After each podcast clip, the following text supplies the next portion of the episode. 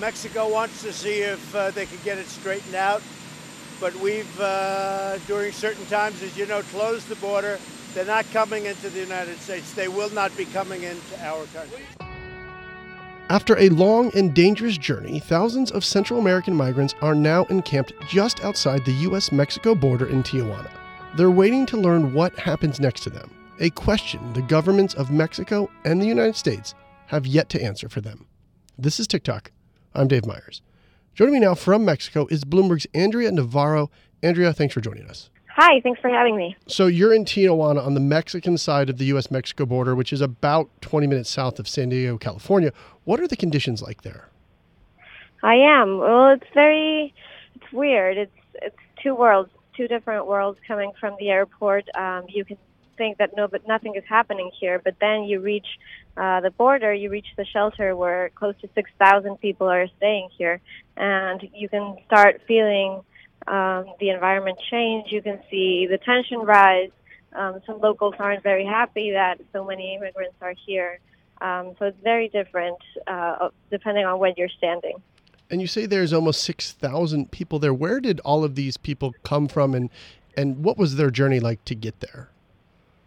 Well, they come mostly. All of them come from Central America, so that would be El Salvador, Nicaragua, Honduras, um, and they've been traveling for weeks, even months. Um, they say that the Mexican people have been very kind to them. They've been very. Uh, they, they've offered shelter. They've offered food. Uh, but it's still been a very tough ride to get here. They've had to walk through storms, um, sleep in the cold open, uh, but they're they're settled here now, and it's very uncertain what's going to happen to them at the moment. How are the conditions they're living in? How would you describe them? They're very terrible, uh, to be honest. Looking at the the camp where they're staying, it's just uh, tents, but it's very unsanitary. Uh, it's very hot, and in the, at night it's very cold. Uh, they can get some food, but not much. Not much. Uh, the army is giving out food early in the morning, but people are afraid to leave their tents because they don't want their property, what whatever they have right here, mm. uh, to be stolen. You know, we all saw the images from Sunday of women and children fleeing after tear gas had been fired by U.S. border agents at some migrants who had actually breached the border, and, and that tear gas carried over to the to these people um, by the wind. What are what are they saying there on the ground about that incident? Many people that I've spoken to are very angry at that incident. It's hard to estimate how many of the immigrants actually took part in trying to cross over the border, but those who didn't are very angry that that incident changed the changed the perspective and made the U.S. government angrier, and they're taking extra precaution and they're putting unwanted attention on them. So they're not happy about the incident and made many of them very fearful of what's coming. And when you talk to them about what they're feel fearful about what's coming, what are they saying? They're saying that they don't know. They were expecting to be here just a little while before they could cross over legally. Most of them want that's what they want, um, but now many of them are saying that they're going to wait for things to calm down and to request asylum properly and through legal uh, ways. But if that's not possible, many of them have indicated that they'll try to cross over not by force, but just by illegally, just without trying to not be noticed. Andrea, Monday after the tear gas incident, um, the president took to Twitter and he said that if Mexico won't remove, if he won't deport these migrants, that then maybe he'll just close down the U.S. Mexico border permanently. Can he even do that? It's very unclear on whether whether he can do it or not. He has shut down some entry points here in Tijuana intermittently, um, but they've been re- reopened. And yesterday, everything was much calmer. Cars are being let through on both ways, down down south and up north, and things seem to be much calmer today. But anything can happen, and if a march is organized by immigrants again and things get violent again, then he could might as well shut it again. Well, I do say, why are they there? I mean, I have to start off. First of all, the tear gas is a very minor form of the tear gas itself. Uh, it's very safe. The ones that were suffering to a certain extent were the people that were putting it out there but it's very safe. But you really say, why is a parent running up into an area where they know the tear gas is forming and it's going to be formed, and they're running up with a child? Are they aware of the comments made by President Trump about them? I'd say somewhat. Um, I don't think that they're following him on Twitter and checking every update that he sends, but they are aware that they're not welcome in the U.S. by him. Um, they are aware that he's made it more difficult than it, what it used to be before, and they're aware that he represents a larger obstacle that, than they would hope. So, what do they say when they hear this information that they're not wanted, that they should turn around and go home? What options do they feel they have? It makes them angry. It makes them feel like their immigrant rights are not being respected. They say that they have a right to seek a better life. They have a right to seek asylum because the countries where they come from are very violent or not economically stable, and they want a better life for themselves and for their families back home. You know, the president, before these migrants even got to the border, he sent down almost 6,000 U.S. troops. Um, are they visible from where you are, and, and what are they doing down there exactly?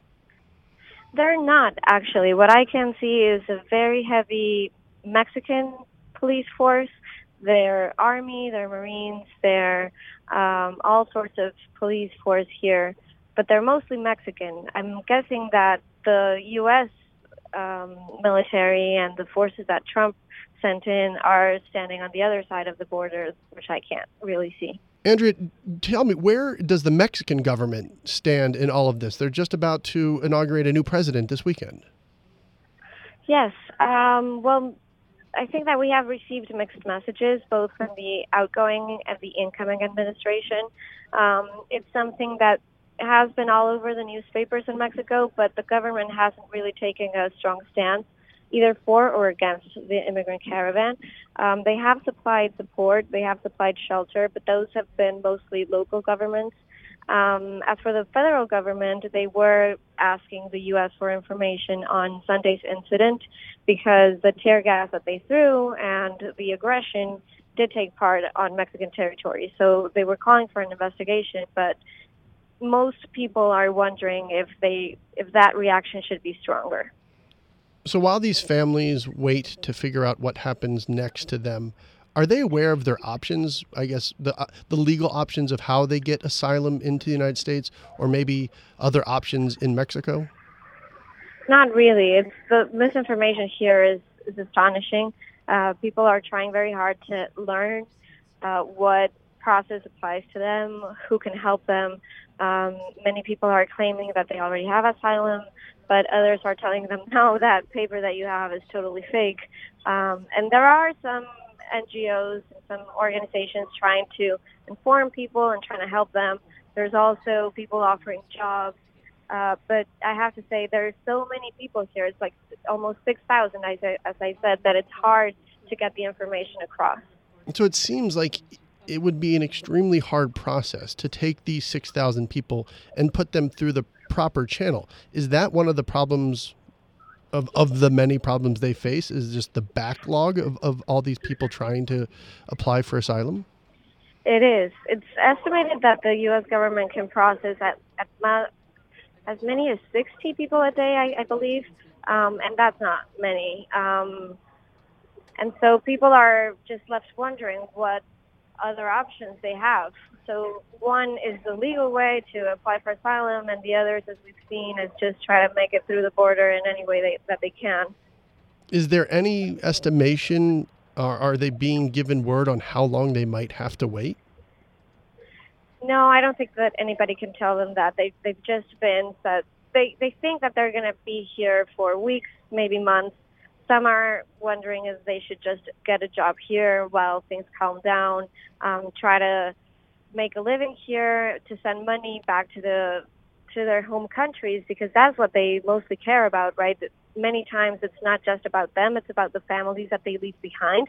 So they want to keep supporting those back home by doing something here that will give them money.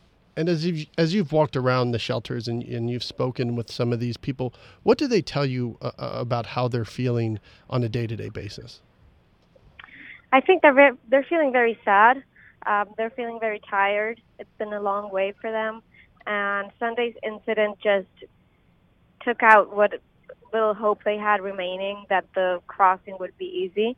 Um, they're not very hopeful right now. They they they don't know what's what's waiting for them on the other side if they're going to be able to cross.